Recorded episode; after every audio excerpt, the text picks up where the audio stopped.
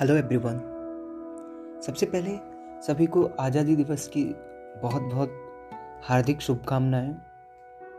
आज रविवार, यानी कि 15 अगस्त को भारत अपना पिचहत्तरवा स्वतंत्रता दिवस मना रहा है। यह दिन भारत के गौरवशाली इतिहास के सबसे बड़े दिनों में से एक बड़ा दिन है। लंबे समय तक ब्रिटेन के उपनिवेश रहे भारत देश को 15 अगस्त 1947 को आज़ादी मिली। तो मैं आज एक आज़ादी को लेकर कहानी सुनाने के लिए जा रहा हूँ। कई बार हमें लगता है आज़ादी का मतलब स्वतंत्रता। आज़ाद, बिना किसी कैद के। तो हम इसी विचारधारा को लेके कई बार ये सोच लेते हैं कि क्यों ना हमें आज़ादी मिल जाए रिश्तों से? आज़ादी मिल जाए अपने रिवाजों से? आज़ादी मिल जाए अपनों से?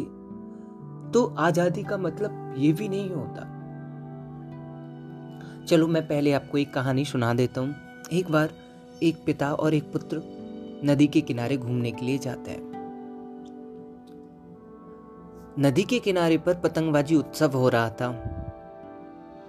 मेला लगा हुआ था। अब आसमान में रंग बिरंगी पतंगों को देखकर। बच्चे के मन में उत्साह उठती है कि वो भी पतंग उड़ाएगा। और अपने पिताजी से आकर बोलता है, पिताजी, मुझे पतंग दिला दो, मैं भी पतंग उड़ाना चाहता हूँ। पिताजी पास की दुकान पर गए, अपने पुत्र के लिए एक सुंदर सी पतंग और एक रोलर का धागा ला के देते हैं। जल्द ही लड़का पतंग उड़ाने लग जाता है और धीरे धीरे आसमान में पतंग उड़ने लगती है। एक क्षण पर आके उस लड़की को ऐसा फील होता है, ऐसा महसूस होता है कि ये जो धागा है पतंग को ऊपर नहीं जाने दे रहा है। ये पतंग को उड़ने नहीं दे रहा है। अपने पिताजी के पास आके बोलता है, पिताजी, क्यों ना? मैं इस पतंग को धागे से अलग कर दूँ और ये पतंग स्वतंत्र रूप से बेशक और ऊँची उड़ेगी। पिताजी मन में थोड़ा सा मुस्कुराते हैं और पुत्र को अनुमति दे देते हैं।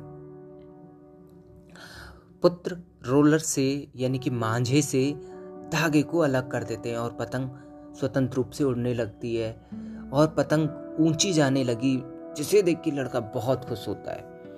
पर अगले क्षण उसने देखा कि पतंग धीरे धीरे नीचे आ रही है और अज्ञात पेड़ पर जाके टकरा जाती है और खुद को नष्ट कर लेती है। ये देख के लड़का बहुत हताश होता है, परेशान होता है और अपने पिता के पास दोबारा से आता है। बोलता है, पिताजी, मैंने तो सिर्फ़ पतंग को इसलिए आज़ाद किया था, इसलिए धागे से अलग किया था कि वह स्वतंत्र रूप से और ऊँची उड़ सकेगी।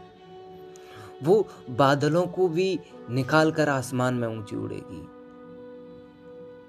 पर अब तो ऐसा नहीं हुआ, पतंग तो धरती पर आ गिरी।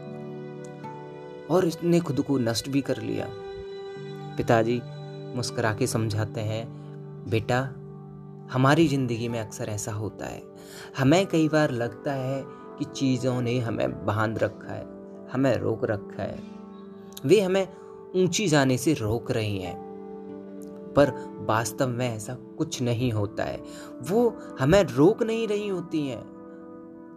वो हमारा समर्थन कर रही होती है। जैसे कि धागा पतंग को हवा में स्थिर रहने में मदद कर रहा था। वैसे ही जो में हमारे रिश्ते होते हैं, रिवाज होते हैं, जो हमारे अपने होते हैं, हमें देखने में ऐसा प्रतीत होता है कि वो हमें अधिक ऊंचाई जानने से रोक रहे हैं। पर वो हमारे समर्थन में होते हैं। तो जो हमारे अपने हैं, उनसे बंधी हुई डोर को जीवन में कभी कटने ना दें। खुद को अपनों के साथ जोड़ के रखें। क्योंकि अपने हमें जीवन की ऊंचाइयों तक जाने के लिए प्रोत्साहित करते हैं। रिश्ते बंधन नहीं होते हैं, आज़ादी होते हैं। Thank you so much guys for listening this story thank you